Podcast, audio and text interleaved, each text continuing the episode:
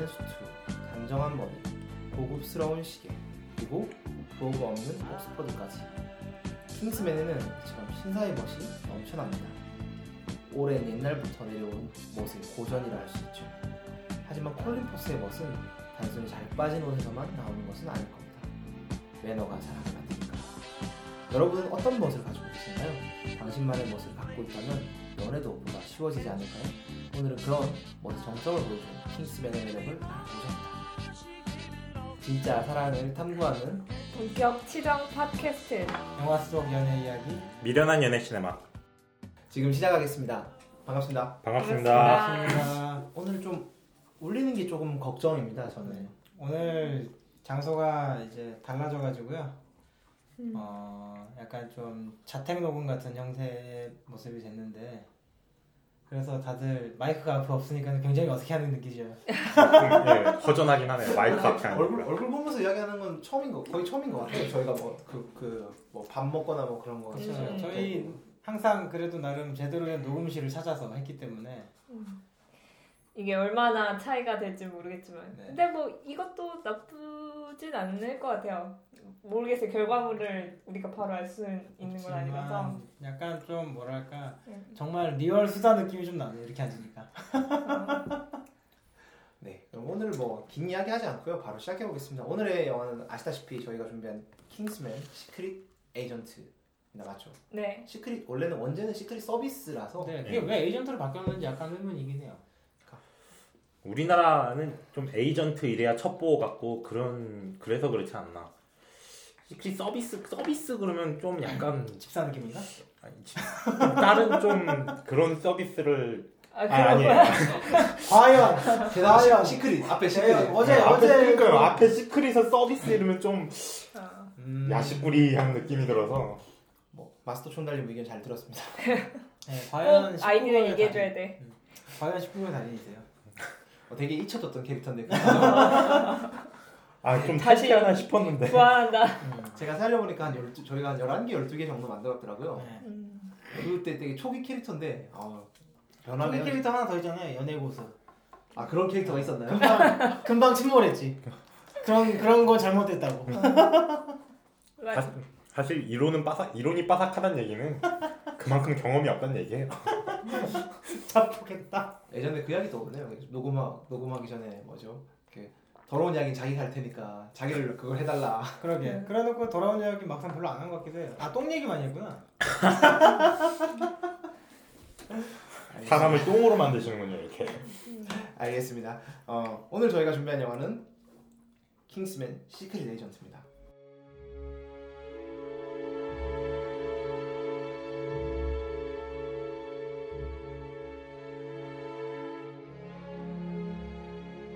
오늘의 영화는 매튜본 감독, 콜린 퍼스, 테론 에거튼, 사무엘 잭슨 주연의 킹스맨 시크릿 에이전트입니다. 마스터 존나를 소개해 주세요. 뛰어난 자질을 가졌지만 불우한 가정환경 속에서 막돼먹은 삶을 살고 있던 에그시.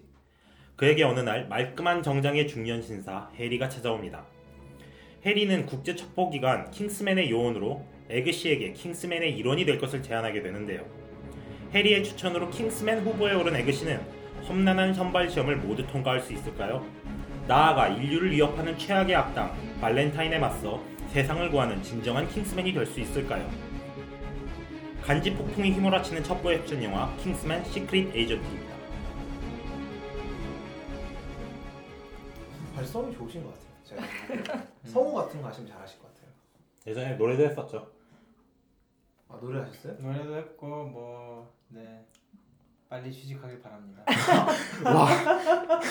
두 분이 아. 두 분이 둘다두 분 다 노래를 하시나 하시나 봐요. 네, 네. 이런 이런 식으로 치고 들어오네요. 뭐 이렇게 음. 옆구리를 칼로 찔린 느낌인데.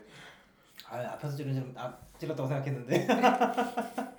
아무튼 하여튼 오늘의 영화는 그 계속 말하게 되는데 킹스맨이고요. 뭐 보신 분은 알겠지만 평이 전반적으로 되게 좋더라고요.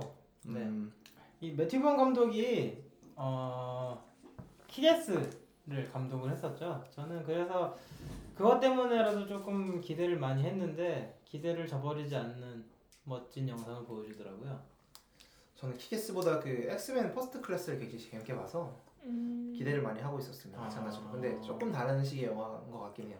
이게 확실히 엑스맨 느낌보다는 킥애스의 느낌을 더 살린 네. 그런 그런 영화였죠. 엑스맨은 제가 생각할 때는 이 워낙 프로젝트 자체가 크다 보니까 본인 의견이 많이 안 들어갔던 것 같아요. 맞아요. 그러니까 매튜본 영화가 아니다라고 말을 하더라도 그래 매튜본 아닌 것 같더라라고 말- 말할 것 같은 만큼 뭐 이건 뒤에 자세하게 한번 이야기해볼 네. 기회가 있을 것 같고요. 이거 평해 주세요. 뭐 재밌게 보셨나요? 다른 분들은? 아, 전 정말 재밌게 봤어요.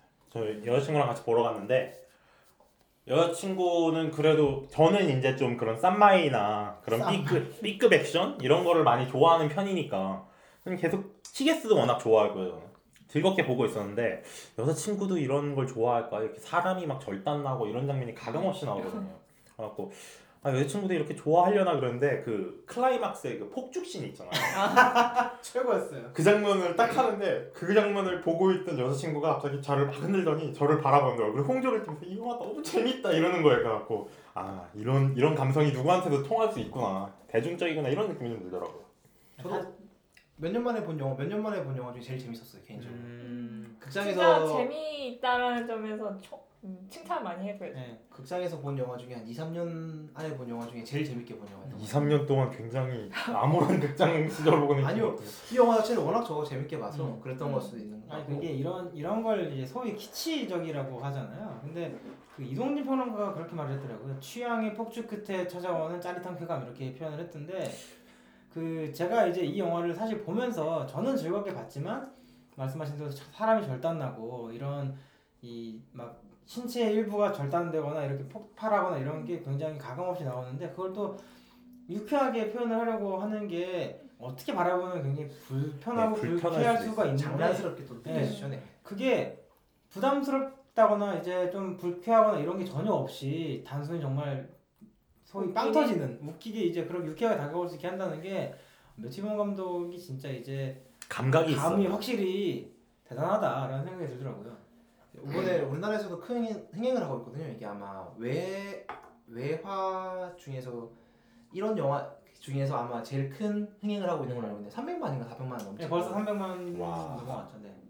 네, 그래서 하고 싶은 이야기는 제가 군도를 지난해 보면서 약간 좀 그런 생각을 했거든요. 의도적으로 윤종민이 좀 쌈마이 느낌 나게 많이 만들었잖아요. 그렇죠. 그러니까 왜 근데 그런 걸 보면서 우리나라 사람들 참 아직 B급이라는 문화를 가지고 받아들이지 못하는 면이 좀 있구나. 그러니까 음. B급이라는 거를 의도적으로 그렇게 만드는 건데 아, 유치해라고 생각을 하기 쉽다는 거죠. 못 만들었다.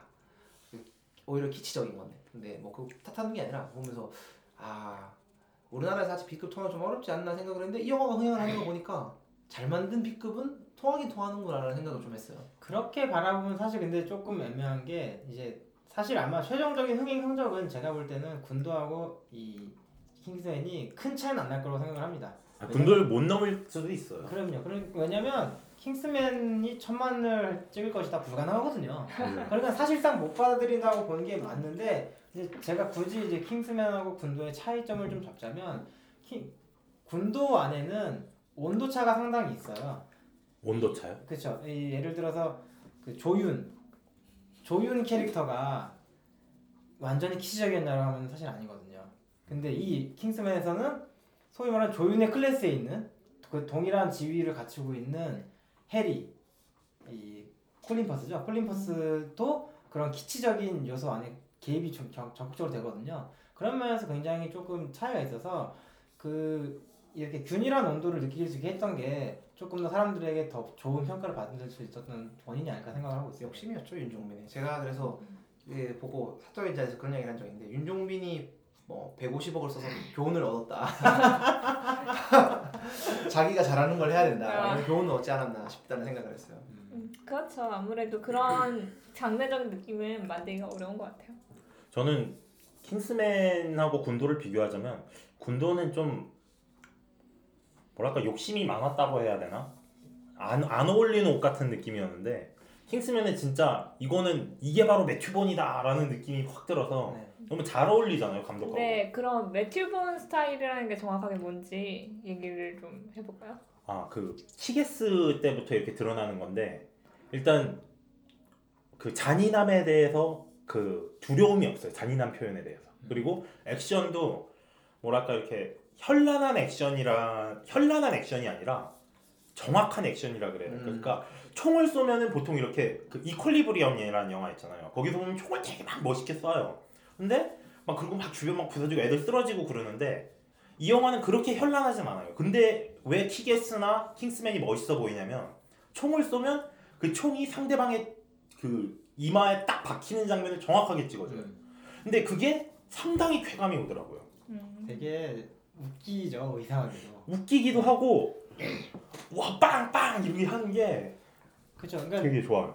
총알이 날아가긴 날아가는데 얘가 뭘 맞고 죽었는지 몰라요 사실 보통 영화에서 근데 이이 뮤티버는 내가 총총 이을 쏜 지금 이 총알이 상대방의 어디에 박혀서 어떤 영향을 주고 있다는 게 나오, 나오고 그런 일련의 과정들을 다 엮, 엮어서 액션 전체를 만들거든요 그게 제가 예전에 글을 썼는데 타격감을 살리는 액션을 해요. 그쵸 그리고 이렇게 타격감이 안 사는 절단 같은 경우는 음. 타격감이 없으니까 대신에 잔인한 표현으로 그걸 또 승화를 시키거든요. 피를 이제 일부러 보여준다던가 예, 절단 면을 보여. 면을 보여준다거나 그런 그- 그런 식으로 이런 타격감이 살아있는 액션을 그냥 타격감만 살아있으면 솔직히 보통 잔인한 묘사는 다른 영화에선 되게 비장미를 살리려고 나와요. 근데 그걸 잔인하게 살리는 게 아니라 굉장히 유쾌하고 통쾌하게 살려내거든요. 맞습니다 그러면은 이 잔인한 게 유쾌하고 통쾌한 감성하고 연결된다? 이것만 해도 굉장한 아이덴티티가 있는 거죠 감독으로서. 네, 그런 면이 가장 극렬하게 나타났던 부분이 그 이제 뭐랄까 전자파를 사람들 조종할 때 교회 전투신 아니. 교회 전투신 말고요. 이제 마지막에 사무엘 잭슨이 손바닥을 올리니까 이 아. 클럽처럼 아, 신나는 예. 음악이 나오면서 영상에는 사람들이 이제 막 죽, 죽고 죽이는 그런 사르기 현장이 벌어져지는데 그걸 바라보는 사람들 이 안에 있었던 사람들 원래 춤추고 신나게 서- 막 놀았어야 되는 설정인 거잖아요. 이제 그런 신난 음악을 배경으로 한 살육 현장이라든가 이런 것도 매튜본이기 때문에 가능했던 장면이 아닐까 싶- 싶어요. 약간 그 트레인 스포팅 같은 그런 느낌이랄까요? 아 그, 맞아요. 네. 네. 펑크 펑크락 같은 느낌의 액션? 음. 그런 그러니까 한마디로 80년대에도 펑크는 음. B급이었으니까 그런 B급 감성을 다시 이렇게 또 계승한 느낌이죠. 맞습니다. 그러면 퀸틴 타란티노랑 비교해 보는 건 어떤가요? 퀸틴 타란티노도 사실은 할리우드 최고의 B급인데 음. 현재는 그거의 매튜 본의 스타일은 두개 음. 차이가 어떤 게 있을까요?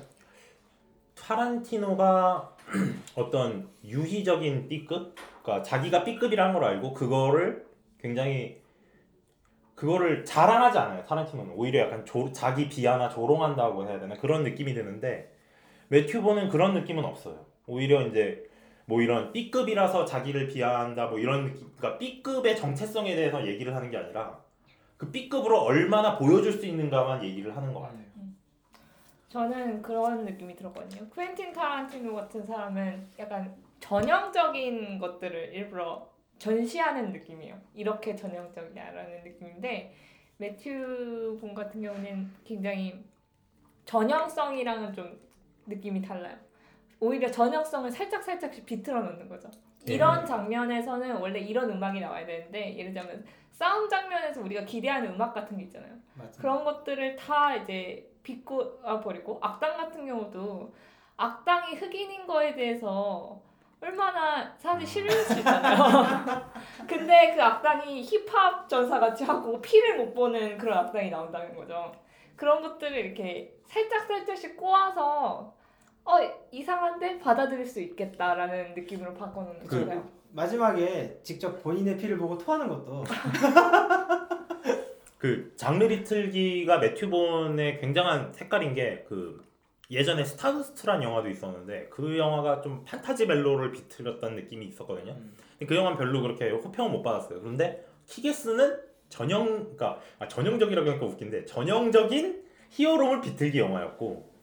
킹스맨은 전형적인 첩보물 비틀기 영화예요. 그러니까 비틀기를 너무나 이렇게 좋아하는데 음. 그게 잘 먹히고 있는 거죠. 그렇죠. 킹스 이- 그 킥애스를 통해서 일종의 그 anti-hero movie를 하나의 장르화 시켰다고 볼 수 있으니까요. 저는 그런 점을 좀 칭찬해 보고 싶어요. 그이 사람이 킥애스 이후에 만든 게 엑스맨 퍼스트 클래스였단 말이에요. 근데 굉장히 잘 빠진 음. 그 hero movie를 만들어냈는데 보통 순서가 반대면 반대라고 생각하기 쉽잖아요. 그러니까 잘 만드는 걸 보여준 다음에 그걸 한번 비꼬는. 근데 이 사람이 이렇게 잘 비꼴 수 있는 이유는 그 장르물의 특성을 정확하게 알고 있기 때문입니다.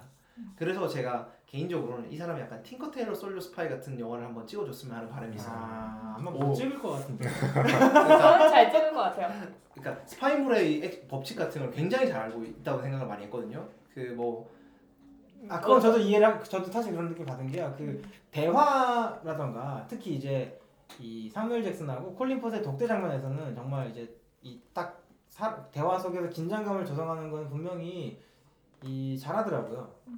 전개도 굉장히 어떻게 보면 전형적인 느낌이잖아요. 그 커다란 전개물만 보면. 근데 그 사이에서 뭔가 다르다라고 느껴질 만한 부분들을 너무너무 잘 만들어요. 그냥 장르물 자체도, 진지하게 가는 장르물 자체도 굉장히 잘 만들 것 같다라는 생각을 했어요. 네, 그게 엑스맨 퍼스트 클래스에서 그걸 입증했다고 봐도 되죠. 그러면 여기서 이런 질문을 또할수 있는 거죠. 그러니까 B급이라는 게 아직 익숙하지가 않을 수 있잖아요. 그러니까 뭐 좋은 B급에 대한 이야기를 한번 해보고 싶어요. 그러니까 단순히 기존의 장르를 파괴하고 그걸 그냥 음, 그걸 가지고 장난을 치면 B급인가? B급이 되는 거고 그럼 그런 거라면 좋은 B급은 뭔가요? 제가 생각할 때는 B급이라는 거는 어디까지나 B 그러니까 메이저가 될 수가 없어요.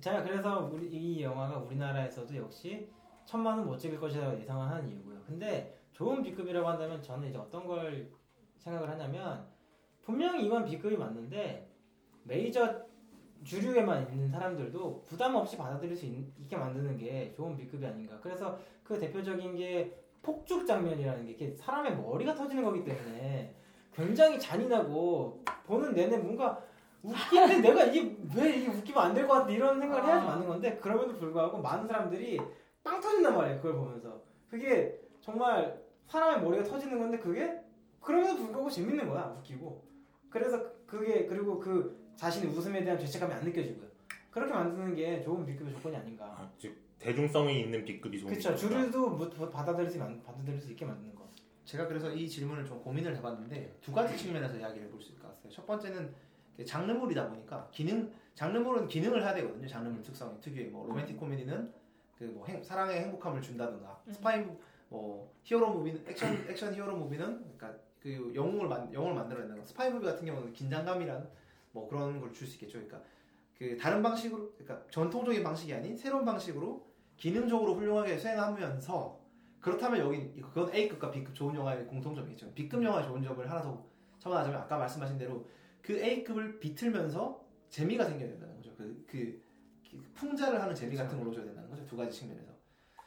그래서 그러려면 제 말은 아까 말한 것처럼 스파이 무비를 정말 문법을 정말 잘 알고 있어야지만 좋은 B급 영화를 만들 수가 있어요. 그렇죠. 제 그러면 되게 동의를 하는 게 제가 이제 뭐 무슨 생각이 들었냐면 그 사무엘 잭슨하고 독대에서 햄버거를 먹잖아요. 빅맥.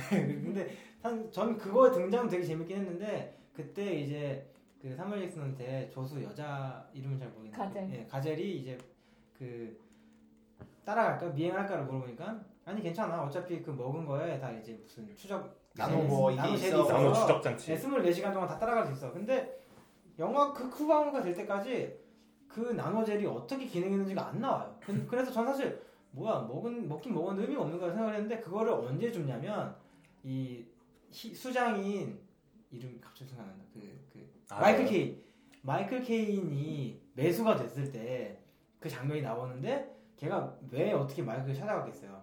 24시간 동안 추적을 해놨으니까 찾아간 거잖아요. 그렇게 그렇게 이제 아무렇지 않게 그런 것들을 이렇게 숲 회수 회수를 전부 다 맞춘 맞히는 게 되게 저는 말씀하신 대로 그런 좋은 스파이 무비의 문법을 잘 지켰다고 생각을 하거든요. 이 매튜본의 B급은 어떻게 보면은 반쪽짜리 B급이라고 볼 수도 있어요. 왜냐면은 그 비틀기를 하는데 그 비틀기를 하면서도 이 사람이 보여주고자 하는 감성은 원래 그 A A급 그러니까 주류에서 보여주고자 하는 감성을 오히려 더 보여주거든요. 예를 들어서 키게스를 예로 들면 거기서 이제 아무런 특수 능력도 없는 그냥 비리비리한 꼬마애가 영웅이 되잖아요. 거기서 이제 그럼 그 꼬마애가 영웅이 되는 데서 보여지는 거는 영웅 진정한 영웅의 미덕이 뭔가 이런 거를 따졌을 때는 오히려 용기라든가 이런 굉장히 원론적인 얘기가 나오거든요. 서사 자체도 전형적인 서사인 거죠. 그러니까 그렇죠. 힘없는 주인공이 그 영웅이 된다. 근데 네. 그 영웅이 되게 별 볼 일 없는 영웅인 거죠. 그죠? 그게 그게 그 힘이라는 거죠. 네.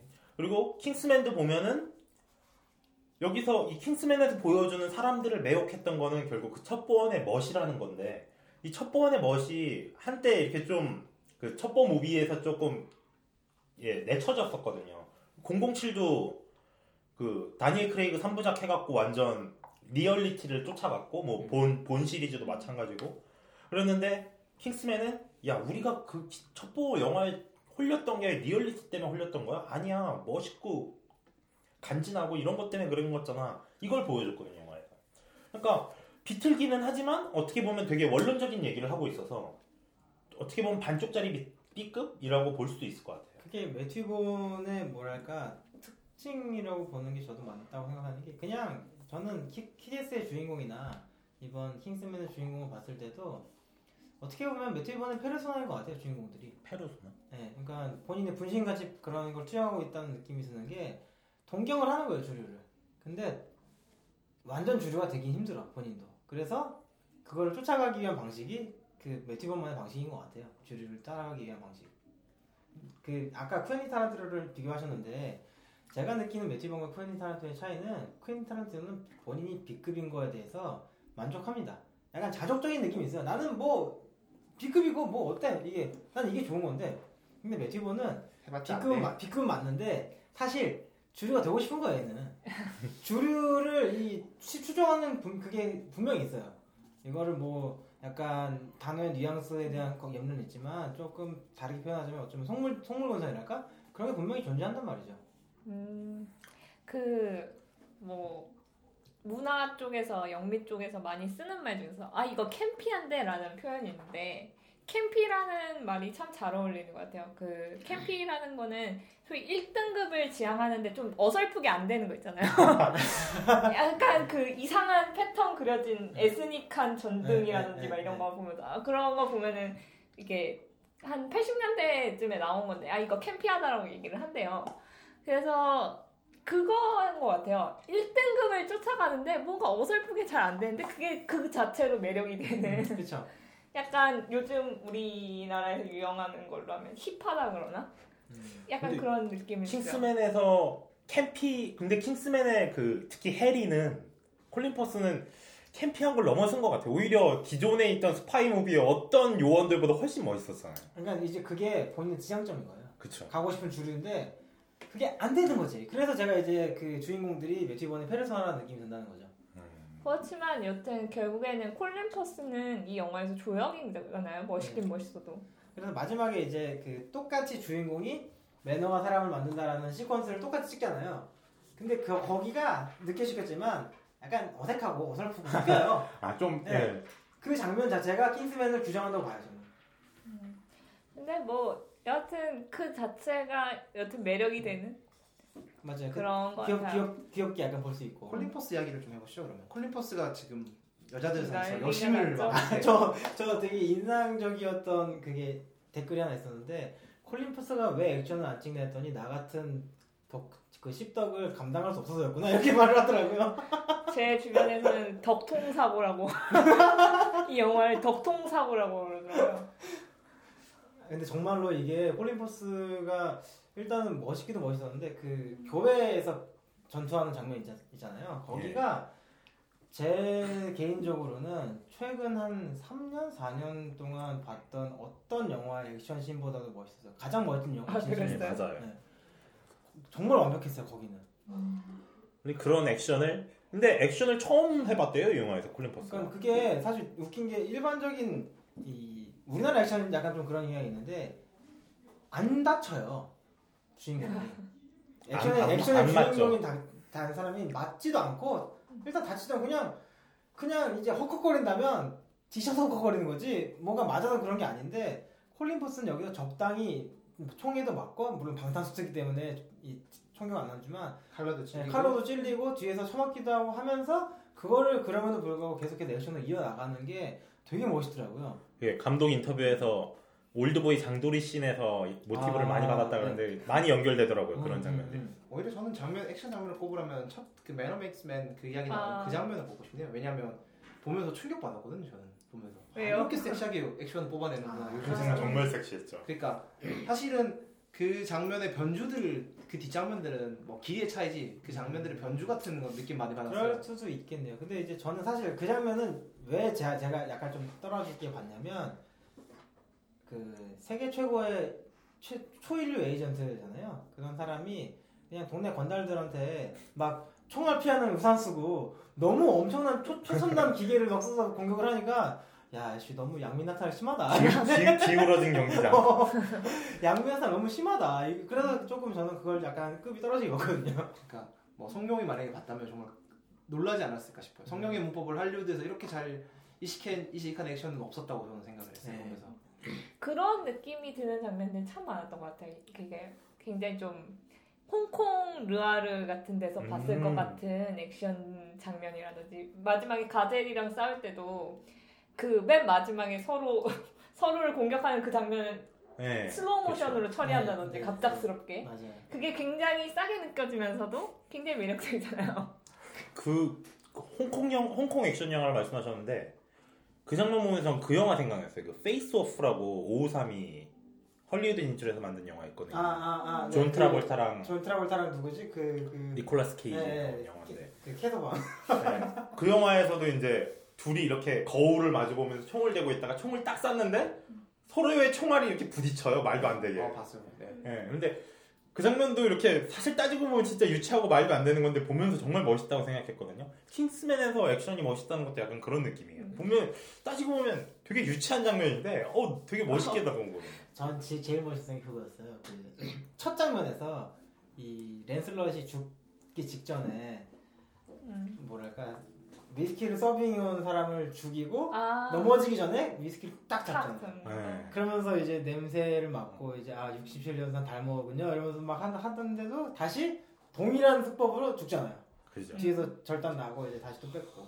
그 장면도 진짜 잘 찍은 네, 정말 멋있더라고요. 그게. 처음부터 완전 몰입 저는 완전 네. 빠졌어요. 처음에 그 장면이랑 매너 맥스맨 보면서 그래서 제가 진짜 이렇게 몰입하면서 영화 본거 처음 했던 것 같아요. 최근에 여- 액션 영화 거랑이랑 그게 되게 많이 달랐던 것 음. 같아요. 제가 요즘 나오는 슈퍼 히어로물, 뭐 액션 영화 이런 거 보면은 최첨단 장비를 동한 굉장히 정교한 액션 씬들이 난무하잖아요. 막 규모도 엄청 크고 막 차가 음. 넘어지고. 근데 이거는 그게 아니라 정말 인간과 인간이 막, 요, 아, 막 사소한 거 가지고 싸우고 그 장면들을 굉장히 빠른 템포 탁탁탁 굉장히 잘 쫓아가면서 보여주는데 음. 그것 자체에 대한 쾌감이 상당히 큰 것 같아요. 근데 말씀하신 거 보니까 그 영화들이 그런 최첨단을 막 보여주려는 거랑 다르게 관객들은 오히려 이런 감성을 좀 좋아하는 것 같아요. 왜냐면 작년에 나왔던 hero movie에서 제일 흥행했던 게 캡틴 아메리카였잖아요. 네. 네. 근데 캡틴 아메리카의 액션도 그런 그런 뭐 초인적인 액션이 아니라 왠지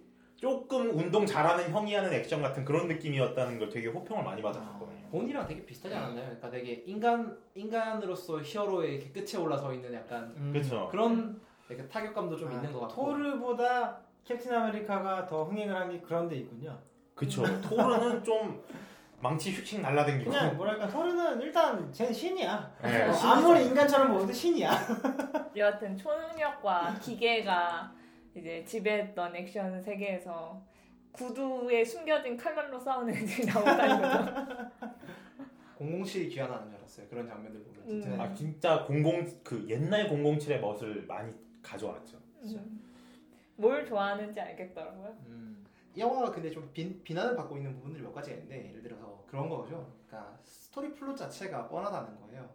근데 스토리 플롯도 뻔하고 그리고 뭐 스- 스파이물로서 쪼는 부분이 좀 약하다. 그러니까 뭐 아. 액션이나 그 B급 감성들은 꽤 좋은데 다른 부분에 있어서는 영 별로가 아니라라고 저는 비난을 하는데 좀 shield를 치자면 좀 그런 거를 해- 생각을 할 필요가 있어요. 그 그렇게 그러니까 감독이 의도적으로 좀 배제했다고 저는 생각을 하거든요. 저도 그렇게 생각합니다. 이 영화에서 그걸 찾는다면 이 영화 보면 안 돼요. 제가 우리나라 이렇게 관객층에 좀 불만인 점인데 사람들이 너무 내러티브에 관심을 많이 가져요. 그래갖고 얘기가 조금만 유치하게 하려고 하거나 앞뒤가 안 맞는 게 있으면 굉장히 비난을 많이 하거든요. 음. 근데 솔직히 킹스맨은 이야기를 보는 영화가 아니라 스타일을 보는 영화죠.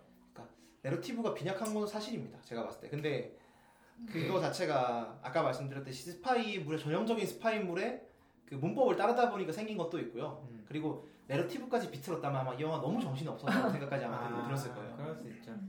저는 이제 이런 느낌을 받았어요. 그 말씀하신 대로 오늘 오면서 생각을 했거든요. 아쉬운 점을 말해야겠지 이렇게 생각을 하면서 뭘 떠올렸냐면 굳이 이제 아쉬운 점을 찾자면 아까 나오미님 잠깐 언급하고 가셨는데 너무 전형적으로 흑인 악- 악당이에요. 킹스맨 중에 흑인이 없어요. 후보생 중에서도. 근데 웃긴 건 여자는 있어 또. 후보생이 여자가 두 명이 있고 처음에 죽은 죽은 죽은 것처럼 보이는 애가 그래도 네. 남지 않았어요? 맞아요. 아니 어쨌든 아빠 아닌가요? 그 아빠인데. 아빠였나? 아무튼 뭐 그런 그거랑 그 다음에 또 한 가지는 말씀하신 narrative가 왜 마이클 케인이 배신한다던가 이런 거 너무 전형적으로 딱 이제 나, 나오잖아요. 근데 그냥 그거는 그냥 뭐랄까 마이클 이 케인 난 플롯 좀 있으면 배신할 거야. 네, 플롯의 이런 이 어떤 도서관 같은 데서 난 이걸 쓸 거야. 18번쯤에 내이 들어있을 거는 그런 내용이라서 되게 어쩌면 뻔하고 유치한 건데 문제는 중요한 건 이제 그런 부분들이 거슬리느냐라고 하면 아니거든요. 전형적으로 사무엘 잭슨이 흑인의 노인 힙합퍼가 막 이러는 게 그냥 그래 넌 그럴 것 같아 이런 느낌 들고 저는 이 영화의 단점을 하나 꼽자면 빌런이 너무 존재감이 없어요. 그러니까 사무엘 잭슨이 그 새는 발음에 음. 힙합 패션 이런 게 참 찌질해 보였어요. 근데 알다시피 이렇게 잘 만들어진 히어로 무비들이나 이런 것들은 빌런이 되게 멋있게 나오거든요. 다크나이트의 조커라든가. 근데 그거 최근 경향이잖아요. 근데 그런 것 같아요. 이 영화는 전형성을 비트는 걸 목적으로 했기 때문에 맞습니다. 어떤 것들은 굉장히 전형적으로 갈 수밖에 없었고 음. 그리고 저는 또 악력이 그렇게 매력적이지 않았, 않진 않았다고 보는 게 음, 되게 재밌지 않았어요? 그런 사무엘 잭슨 착한 역할 진짜 네. 많이 하는 흑이잖아요. 재밌긴 했어요. 정말 재밌긴 했는데 아 오히려 재밌다기보다는 아 정말 사무엘 잭슨이 이렇게 찌질하게 나올 수도 있구나. 그런데 좀 뭐랄까 악당도 멋있게 나오는 영화들을 많이 보다 보니까 좀 그런 게 아쉽다고나 할까요? 뭐 그건 뭐 취향의 문제일 수 있겠고 그러니까- 저는 가젤 되게 멋있던데. 근데 저는 사실 좀 반대예요. 가젤이 좀 아쉬웠어요. 네, 더 더. 훨씬 더아 이- 비중 네. 비중 있게 전투하고 아니 해리도 막참 가젤을 당하고 막 이렇게 네. 나왔으면 저도 지적하고 싶은 게 그거예요. 가젤이 생각보다 좀 더 살릴 수 있었던 네. 역할인데 마지막에 그냥 이제 이제 막 신참한테 그 구두에 숨어 있는 칼날에 이제 스쳐가지고 죽는다. 이거는 가젤한테 너무 좀 아- 어울리지 않는 그 정도의 액션 여자 배우 찾기 힘들 텐데 그러니까. 그렇게 그냥 쓰고 버리나 약간 이 이런 편에서 아쉬움. 등장해줘도 재밌을 것 같은데. 그러니까요. 후속편이 나올 예정인가요? 뭐 잘 모르겠어요. 근데 이 사람 같은 경우는 후속편을 만드는 걸 그렇게 좋아하지는 않을 것 같긴 맞아요. 한데 음. 약간 혹시나 모르니까 조금 있더라고요. 그 뭐 위성 옮길 때 누군가한테 아, 전화하는 장면이 나오죠. 있어서 그냥 V가 V가 있고 E가 있으니까 혹시 LOV가 아닐까라고 혼자 어떤 생각해봤었는데 LOV가 아니라 내가 볼 땐 E EVIL이 아닐까. 에빌. EV. 아. 아 그럴 수 있. 악의 제국 뭐 이래갖고 그러지 않을까 한번 생각을 해봤는데 저- 저는 이제 왜 러브라고 생각했냐면 사무엘에서 캐릭터가 뭐 아. 평화와 사랑과 막 이런 이런 생태를 거- 네, 지키기 위한 그런 느낌이라서 근데 이 영화의 주연에는 그 사람도 있거든요. 사무엘 엘 잭슨이나 뭐 그 지금 콜린 퍼스 콜린- 이야기했지만 주인공 이름 되게 어렵죠. 그 영화 속 주인공 영화 속 이름이 태런? 에저튼 에그시 에그시. 어 에그씨? 음. 에그씨는 왜 이렇게 쩌리가 됐을까? 영화 속에서. 근데 저는 그걸 뭘 생각했냐면요 사무엘 잭 아니 콜린 퍼스가 중간에 죽잖아요 되게 충격을 먹었던 게 살아날 거라고 분명히 계속 끝까지 믿었, 믿었던 이유가 있는데 포스터에서 중간에 나와요. 가운데 혼자 전신 딱 나가지고 멋있게 딱 걸어오고 있는데 주인공 이 테론 에거튼 같은 경우는 뒤에서 사무실 아니 이러고 있어요. 가- 그 K 사이에 껴가지고 겨우겨우 나와요. 겨우겨우. 음. 그래가지고 아니 콜린 포스가 분명히 죽을 리가 없는데라고 생각했단 말이에요, 진짜로. 근데 어떤 그게 구성을 생각하면 콜린 퍼스가 그주 그쯤에서 죽은 게 필요하긴 했어요. 그것만큼 위기가 없거든요. 아니, 킹스맨. 맞지만 맞지만 포스터를 왜 그렇게 만들었냐고. 콜린 퍼스가 근데 제일 야, 멋있게 이거 나왔으니까. 저도 욕심은 그런 게 좀 있어요. 그러니까 진짜 B급을 만들고 싶으면 콜린 퍼스가 되게 B급스럽게 살아 돌아왔으면 훨씬 겁니다. 다음 작에서 막 셜록 홈즈 살아오는 같이. 거야. 셜록 홈즈가 살아와. 뭐 그러니까 이러면. 뭐 멋있게 살아올 필요는 없고 뭐 되게 뭐 악역으로 살아온 거. 하여튼 기상천외하게 정말 넘었다. 말도 안 되는 방법으로 살아 돌았으면 좀 더 B급 감성이 있지 않았을까. 근데 음. 그것까지 하기엔 또, 구- 또 관객들이 예, 좀 어려워- 어려워할 것 관객들이 같긴 해요. 받아들이기 어려웠을 거고 음. 그리고 일단 그 전에 학살 장면이 있었기 때문에 그 캐릭터를 계속 살려놓는 것도 어떻게 네. 보면 관객들한테 죄책감을 줄 수 있었다고 생각해요.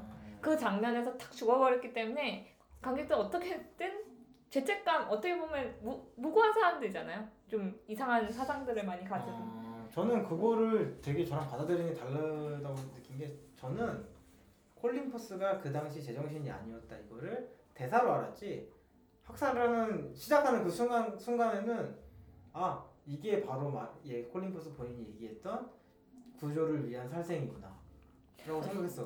그걸로 가면 영화가 갑자기 너무 시리어스. 너무- 아, 아니, 물론 안- 그렇게 난 물론 그렇게 아닌데. 물론 그건 인정하는데 그때까지는 해도 그냥 그냥 저는 그냥 쭉 바닥 보고만 있으니까 음. 저게 그건가? 이런 거 생각했던 머- 머릿속에 그렇게 그건가 이렇게 생각하다가 근데 알고 보니까 조작을 당했어.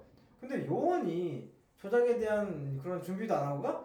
봄- 잘 보면요 콜린 포스가 되게 허술해요. 맨 처음에 에그시 아버지가 죽을 때도 아, 내가 왜 이거 놓쳤지 이러고 앉아 있는데 그 다음에 이제 들어 눕잖아요. 그때도 여기 이 뭐 뇌가 터져서 물론 예상하기 어려울 수도 있는데 대뜸 멱살 잡고 막 이렇게 하다가 갑자기 펑 터지면서 이제 쓰러지니까 그건 왜 그렇게 부주의하게 자꾸 막 당하는 거야 이런 생각이 드는 거예요.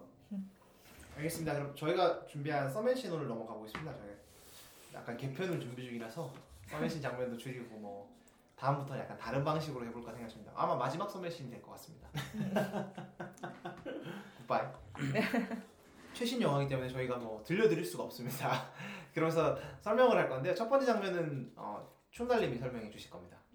아 제가 이 영화에서 되게 감명 깊 감명 받았던 장면인데요. 그 의상 설명을 막 해줘요. 그러면서 거기서 나오는 대사가 부로고 없는 옥스퍼드 이게 기본이지 이런 대사가 나오거든요. 근데 제가 예전에 이제 한창 입사의 꿈을 가지고 있었을 때 희망이 있었을 때 이제 면접 준비도 하고 그러다 보니까 이제 정장을 한번 맞추게 됐어요. 왜 이렇게 슬프가요? 계속 해보세요. 네. 슬픈 부금 이런 거 인간 극장 부금 이런 거. 따라단다. 네. 그래갖고 그렇게 정장을 맞추는데 그때 이제 친구가 저한테 했던 얘기가. 구두 야 구두도 하나 사야 된다니까 그냥 집에 있는 구두 신을게니까 안 된다고 그래갖고 뭘 해야 되는데 끈 있는 걸로 그리고 앞에 문이 아. 없는 거 그래- 그래갖고 아 그런 구두를 신어야 되니까 그런 구두를 신어야 돼. 친구가 이렇게 얘기를 해주더라고요. 그래서 왠지 몰랐는데 이 영화에서 또 그 장면이 나온 거예요. 그러면서 부로고 없는 옥스퍼드 이게 기본이지. 이런 말을 하더라고요. 그래서 아 도대체 저게 뭘까? 저게 멋에서 차지하는 게 도대체 뭘길래? 하는 생각이 좀 들었어요. 음, 그래서 아, 도대체 왜 우리는 콜린 퍼스가 멋있다고 생각을 하는 거고 왜 저런 정장과 저런 구두가 멋있다고 사람들은 얘기를 하는 거고. 음. 도대체 그래서 궁극적으로 가면 멋이란 도대체 무엇인가? 어, 잘생긴 남자는 왜 잘생겼고 예쁜 왜 예쁘고 그러니까 그런 얘기인가요? 잘생긴 거랑은 좀 다르잖아요. 콜린 퍼스가 그렇게 잘생긴 건 아니지 않나요? 어?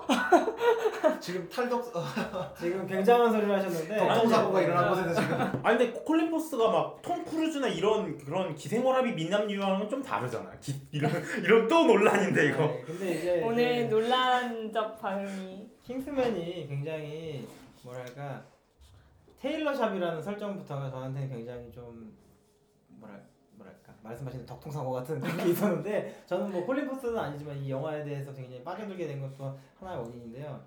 저는 이제 매일매일 양복을 입어야 되는 일을 하다 보니까 이 입사 초기에 정말 양복의 이런 클래식한 복식에 대한 부분에 좀 빠져들게 되는 게 있었어요. 그래서 원래 이제 패션이나 옷에, 옷에 관심도 많고 해서 이 물론 그 빠져들게 된 배경은 충분히 있었는데 그 클래식한 복식을 정말 빠삭하게 지키는 게 진짜 멋있어요. 진짜 멋있는데 막상 입는 사람들은 왜 여자들도 옛날 중세 옷 보면 막 뒤에 아, 허리 막 버스 드레스 코르셋을 코르셋을 확 조이고 막 이런 게 있잖아요. 근데 음. 남자들도 하나하나 다 지키려면 진짜 완전 고생입니다. 정말 고생인데 근데 제가 한 번 딱 한 번 그 이 킹스맨 같은 그런 테일러 샵에서 비스포크 수트를 맞춘 적이 있어요. 근데 그 맞추고 맞추는 과정도 굉장한 즐거움이지만 맞추고 나서 나온 물건 이 수트를 딱 입을 때 느낌은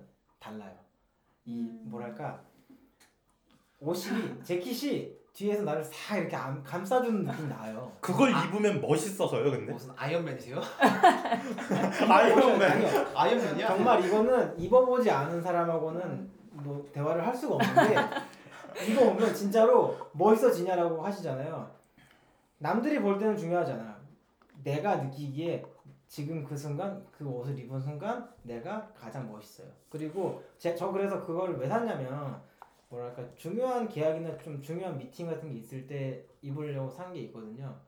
이 그러고 그걸 입고 가면요, 되게 좀 자신감이 붙어요. 이상하게도. 음. 그런 효과가 분명히 있어요. 근데 이제 클래식한 복식에 이제 몇 가지 규율이 몇 개 있는데 개인적으로 느꼈을 때는 이제 에그시는 저는 클래식한 복식에서 어긋나다고 느끼거든요. 이게 얘- 이게 사람마다 말이 다른데 double breasted가 있고요. 그다음에 single breast가 있어요. 그게 뭐예요?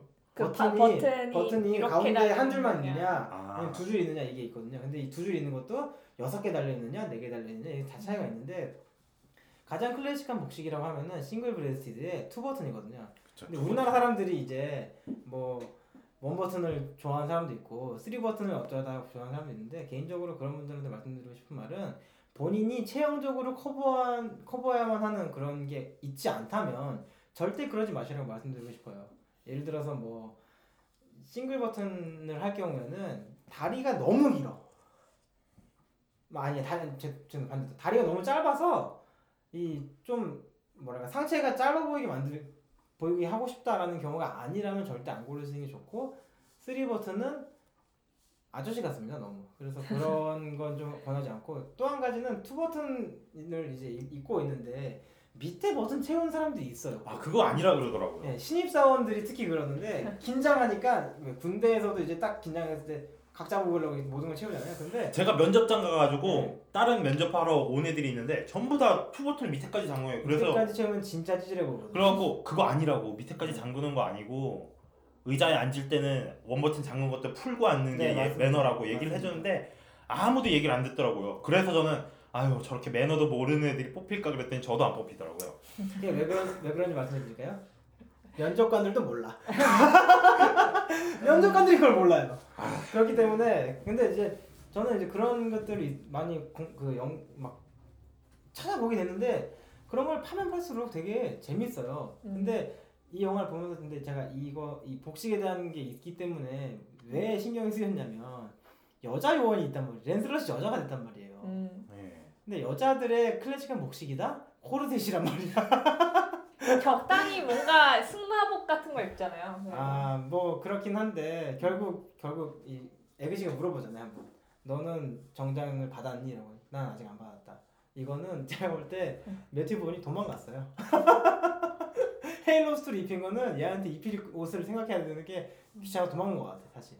사실 생각해내기 되게 어렵죠. 근데 그보다 저는 왜 콜린 퍼스가 그렇게 사람들에게 멋있게 보일까? 물론 옷의 문제도 있죠. 이게 예. 말씀하신 조님 말씀하신 옷의 문제도 있는데 옷뿐만 아니라는 생각이 좀 들어요. 옷만 입는다고 이렇게 멋있어 보였던 건 아니었던 것 같아요. 그러면 영화에서 보면은 주인공들은 이제 수트를 입는데 악당은 힙합 패션을 입잖아요. 근데 음. 그 힙합 패션에 대한 그런 평가들이 되게 안 좋은 것 같아요. 대중의 평가가 좀 멋이 없다고 생각하는 사람들이 많은 것 같거든요. 특히 여성분들은 남자가 힙합 패션 입고 나오면 굉장히 싫어하지 않나요? 네가 빈지노가 아닌 이상 입지 말아줬으면 해. 아, 저는 힙합 패션은 그게 궁금해요. 왜 택을 안 뗄까?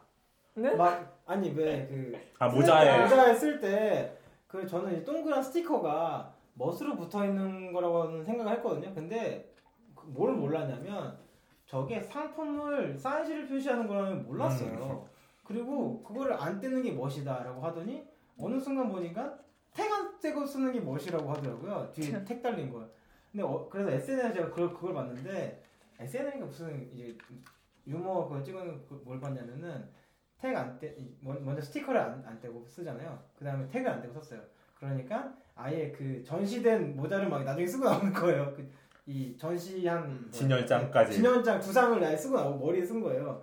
그런 식으로 이제 이상산 거를 안 떼고 하는 게 왜 멋일까 힙합에서는 좀 그것도 그렇고 저 힙합 패션에서 제일 마음에 안 드는 게 똥싼 바지까지는 이해하겠어요. 똥싼 바지가 아니라 요즘에는 바지를 엉덩이 밑으로 내려 입더라고요 미국 애들. 음. 그 그- 누구야 누구야 저스틴 비버 그런 거좀 보면서 아 저건 뭘까 저게 왜 뭐 저러고 댕길까 이랬거든요. 이미지랑 관련이 있는 것 같아요. 그러니까 예를 들자면 소개팅이라고 생각을 좀 해보면 좋을 것 같아요. 이게 서맨신이기도 하니까. 내가 소개팅에 가는데 힙합 패션을 입고 나온 남자를 만났으면 이 사람은 어떻게 생각해야 될까라는 생각이 들죠. 어떻게 생각하실 것 같아요 남자 그러고 있으면. 어, 너참 빈진호를 좋아하겠구나. 왜냐하면 하여튼 어떻게 옷- 보면 옷차림이 그 사람의 취향을 드러내잖아요. 음. 그러다 보니까 예를 들자면 힙합 패션을 좋아한다라고 하면은 어쩐지 이제 이만큼 거리감이 생긴 것 같다라는 느낌이 들 수 있죠. 근데 굉장히 단정한 어떤 차림새다 그러면 아 뭔가 친해질 수 있을 것 같다라고 느낄 가능성이 높지 않을까요? 그래서 단정한 옷차림 좋아할 거고. 저는 이런 생각을 하게 된 배경에는 그 뭐랄까 문화 자- 인- 인간들의 문화 자체가 관련이 있다고 생각을 하는 게 복식이 인류의 문화랑 같이 발전해 왔기 때문에 지금 저희가 이런 얘기를 대화를 하고 있는 음. 배경에는 배- 그 밑바닥에는 이런 게 있잖아요. 정장을 입으면 격식 있는 자리 간다. 우리가 아무리 힙합 옷을 입고 격식 있는 자리 가지 않잖아요. 물론 제이지라면 얘기가, 얘기가 달라지겠지만 네. 그렇지만 그런 걸 보면은 그 공간에 어떤 옷을 입고 가느냐가 상대방에 대해서 내가 어떤 마음가짐으로 간다라는 걸 대변하고 있다고 생각이 되고 그래서 힙합 패션을 입고 나온다라는 거는 어떤 느낌이 줄 것 같냐면은 아 이 사람은 나를 굉장히 편하게 본다. 혹은 내 나에 대해서 신경 쓰지 않고 우선 본인 자신만을 생각하고 이 자리에 나왔구나라는 느낌이 들 것 같고요. 정장을 입고 나온다면 나를 배려했다라는 느낌을 줄 수 있지 않나라는 생각이 들어요. 그러면 우리가 콜린 퍼스의 수트를 보고 멋있다고 느끼는 건 그 수트 자체의 멋이 아니라 그 수트에 함의된 어떤 백그라운드적인 내용의 그렇죠. 그래서 제가 더이 얘기를 공감하는 왜- 이? 얘기가 왜 생각이 났냐면은 콜린 퍼스가 그렇게 얘기를 해요. 그 이 에그시가 본인의 집에 왔을 땐가 이제 에그시가 이렇게 말하죠. 나는 하고 싶어도 당신처럼 젠틀맨 같은 행동을 할 수가 없다. 알, 뭐 누가 가르쳐 주는 게 없는데 내가 그걸 왜 하는 거냐라고 왜 하는 건지도 모르겠고 의미가 없는 것 같다라고 하는데 콜린 퍼스가 그때 너는 우선 앉기 전에 왜 앉아도 되냐고 물어봐야 했다라고 하면서 무슨 말을 하냐면 젠틀맨스러운 게 별게 아니다. 상대방을 편안하게 만드는 게 신사다움인 거다라고 말을 한단 말이에요. 근데 이게 진짜 본질인 것 같아요. 상, 옷차림을 포함해서 모든 행동을 함에 있어서 상대방을 편안하게 만드는 게 어떻게 보면 아 이 사람이 되게 멋있다라고 느끼게 만드는 게 아닐까. 음. 콜린 퍼스의 인기 비결을 제 나름대로 생각을 해봤는데 그런 거 아닐까요?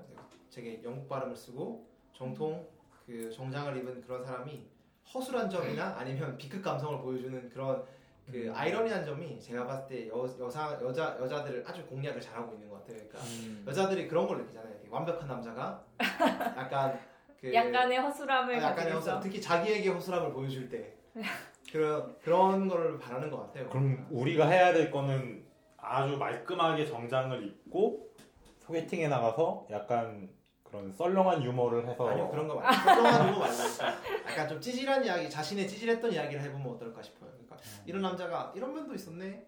이런 콜린 이런 퍼스가 거. 찌질한 얘기 뭐였죠? 아니, 그러니까 찌질한 이야기 여기는 안 나오지만 그러니까 음.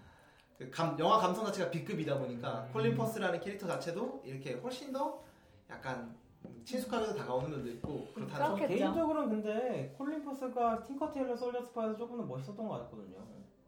음. 여기보다도 몸만 따지면. 아 근데 여, 이 영화는 그 수트 라인이 너무 좋아. 결국 메모네. 결국. 결국 결국 메모네. 결국 멋은 외모다. 뭐야? 결국 비싼 거 입으자는 이야기입니다. 음. 다음 장면 넘어가시죠. 다음 장면은 조니님이 설명해 주세요. 아, 네. 다음 장면은 그 에그 씨가 이제 세계를 구하러 가기 전에 어, 어, 스웨덴이었나요? 스웨덴. 이상한 네, 유럽의 스웨덴의 공주를 구하려고 하는데요. 공주가 이제 거기서 이렇게 말을 합니다.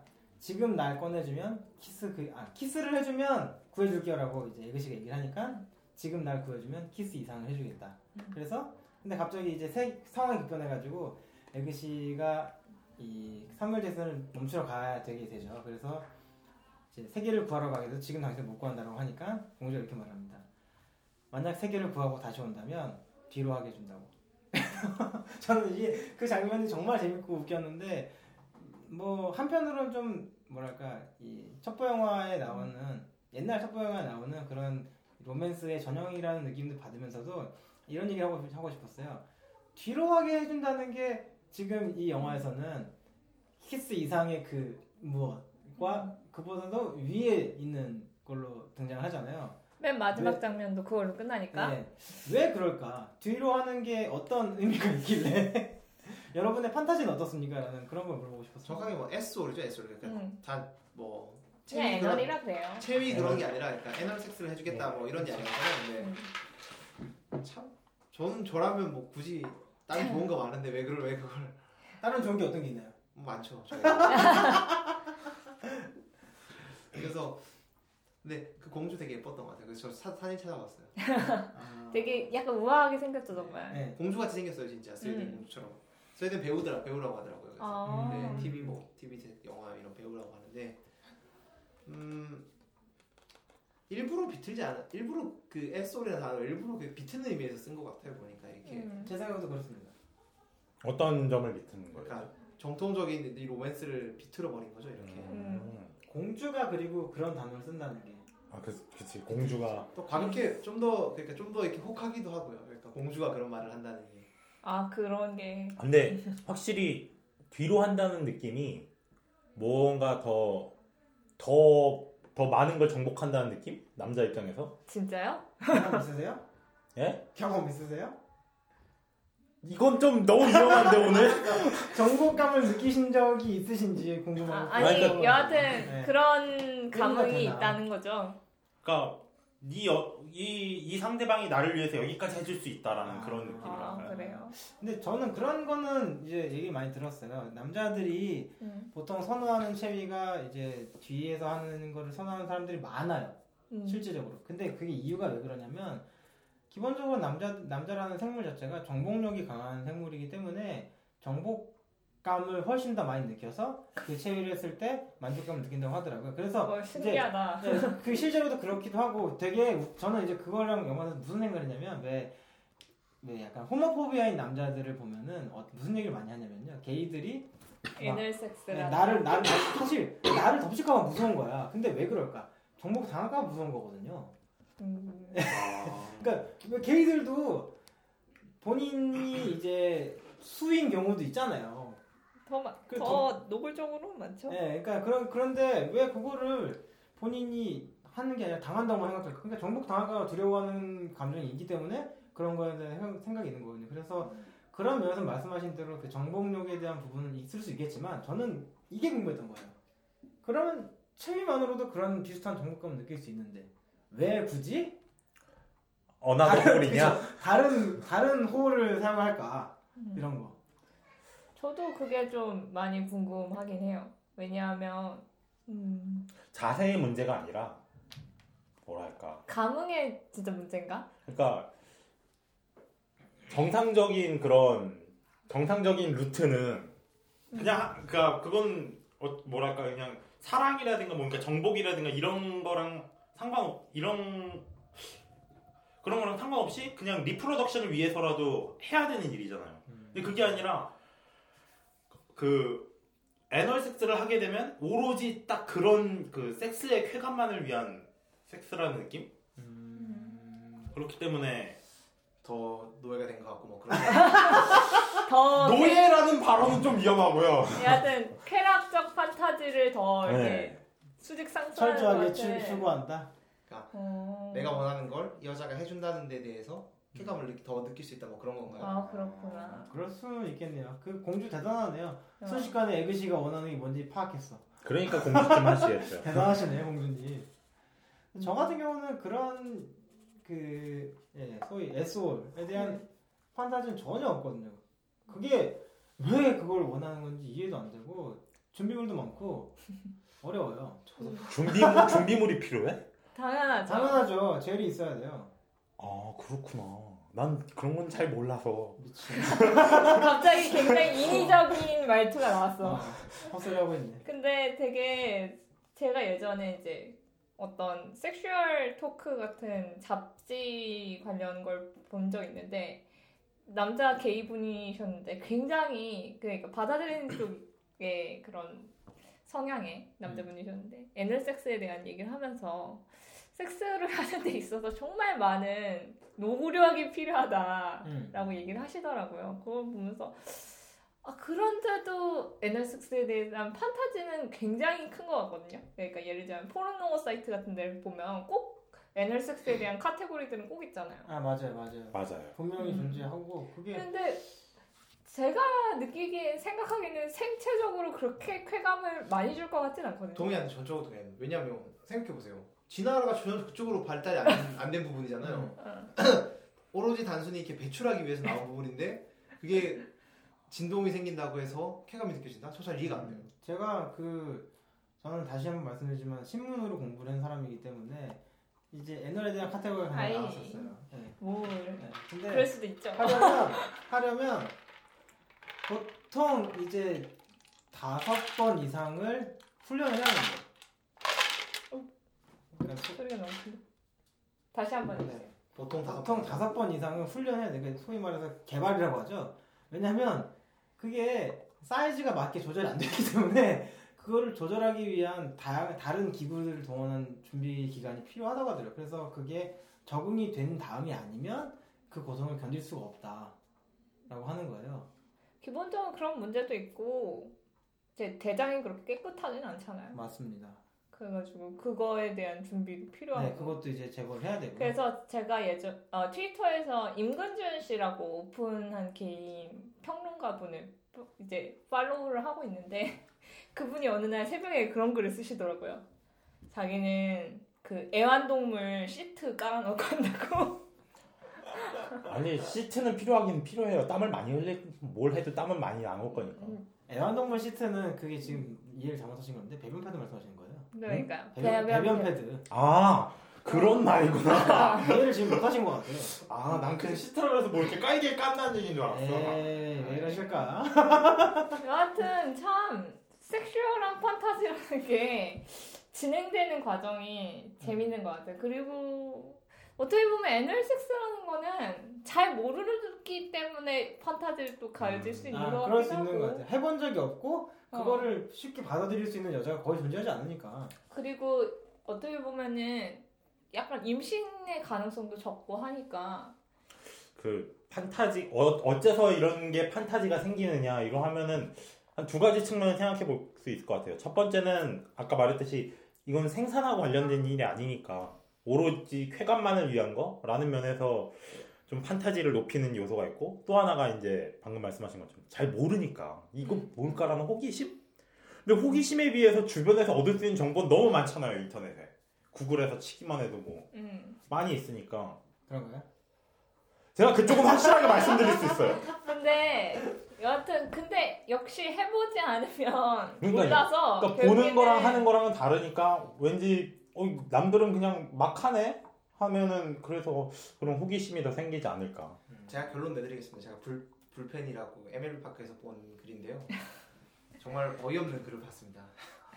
공주누가 처녀성을 지키기 위해 그건 좀 이- 동의할 수 없는 게 공주가 그때 과연 처, 처녀일까? 라고 생각을 하는데. 뭐 그분 말 그, 거기 글을 싸지는 분의 말에 의하면 서양 여성들 중에 처녀성을 지키기 위해 그런 거 선호하는 여성도 있다. 선호를 해요. 근데 차라리 음, 대단하다. 대단하네. 처녀성을 지킨 처녀성을 지키는 게 도대체 뭔, 뭔 가치가 있다고 그러는지 모르겠네요. 뭐 가치가 없겠지만 뭐그 본인이 생각하기에 따른 거니까. 그러니까. 잠깐만 애널 섹스는 하면서 난 처녀성을 가지고 있다는 건 좀 모순 아닌가요 이거? 근데 그거 되게 웃긴 것 같은 게 사실 단순한 얘기로 처녀, 처녀막이라는 게요. 관계를 갖지 않아도 파열될 수 있습니다. 운동하다가도 많이 파열되잖아. 하다못해 자전거를 타다가 파열돼요. 그리고 생태적으로 안, 안 가지고 태어난 여자들이 40% 정도 되니까요. 40%가 된대요, 그게? 네. 아, 그럼 약. 그 정도 돼요. 그래서 얘기가 너무 universal하게 지금 뻗어나가고 있어. 여하튼 근데 여하튼 지, 음, sexual 판타지의 어떤 일면을 보여주면서 끝난 게좀 재밌었어요. 아 이제 예를 들면 첩보원 시리즈에서는 늘 그런 게 나오잖아요. 네. 맨 마지막에 여자를 구한다든지 여자의 사랑을 얻는다든지 이런 얘기들이 꼭 나오는데 얘는 애널섹스구나. 진일보난 21세기의 첩보원 판타지는 애널섹스로 끝나는 것으로. 근데 살짝 맛 그러 그 애널섹스라는 요소도 그렇고 킹스맨 전체적인 영화가 좀 마초적이라는 느낌이 들어요. 그 애널섹스라는 판타지도 철저히 남성 중심- 중심적인 판타지다 보니까 여자가 좋아할 수도 있죠.